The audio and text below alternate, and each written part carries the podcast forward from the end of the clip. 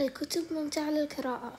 هناك الكثير من أنواع الكتب والجميع يحب أنواع مختلفة. لكن إذا كنت تحب الكتب المليئة بالمغامرات فأنت محظوظ لأن لدي كتابا لك اسمه The beginning after the end أو البداية بعد النهاية.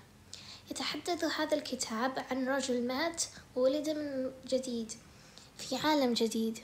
اسم البطل هو آرثر هنالك عدة أسباب تجعلك متشوقا لقراءة هذا الكتاب. في الشخصية الرئيسية في الكتاب توفي وأعيدت ولادته مرة أخرى بذاكرته الماضية. عندما كان ملك. نعم ستتعجبون من ذلك لكن هذا نوع من الفانتازيا التي تجعلكم متشوها للقراءة. خاض آرثر فترتين من التحدي فقد عاش ملك ومغامرا وسارحا.